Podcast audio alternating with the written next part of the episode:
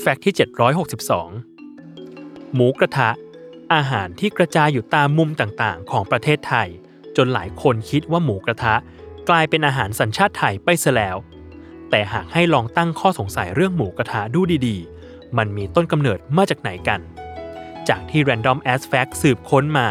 มีแหล่งข้อมูลที่เข้าเขา ว่าจะเป็นต้นกำเนิดของหมูกระทะอยู่ 3 แหล่งด้วยกัน แหล่งที่ 1 คงต้องย้อนกลับไปในช่วงหลังมองโกเลียตัดสินใจพักศึกสงคราม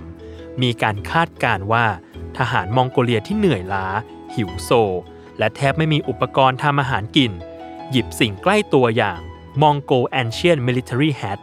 หรือหมวกเหล็กมาใช้เป็นที่ย่างเนื้อกิน แหล่งที่ 2 คาดว่ามาจากญี่ปุ่นในช่วงปี 1918 ที่เนื้อแกะล้นตลาดญี่ปุ่น ผู้คนจึงได้นำเนื้อแกะมาปิ้งกินกัน หลังจากนั้นจึงเรียกการปิ้งเนื้อในลักษณะนี้ว่าเนื้อย่างเจ้งกิสข่าน เหตุเพราะได้รับแรงบันดาลใจจากการกินเนื้อย่างในแถบจีนตอนเหนือ จนภายหลังได้มีการปรับวัตถุดิบให้เป็นเนื้อวัว เนื้อหมู เนื้อไก่ และเปลี่ยนชื่อการกินใหม่ให้เป็นยากินิกุ อย่างที่หลายคนคุ้นหูกัน และแหล่งที่ 3 แหล่งสุดท้าย เชื่อว่าเกิดขึ้นที่เกาหลี โดยเรียกการปิ้งย่างลักษณะนี้ว่าบูโกกิ และเกาบี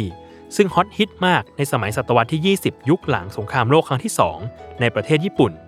ซึ่งร้านที่เสิร์ฟปิ้งย่าง จะมีการเรียกกันว่าเป็นการเสิร์ฟแบบอาหารโซชอนนั่นเอง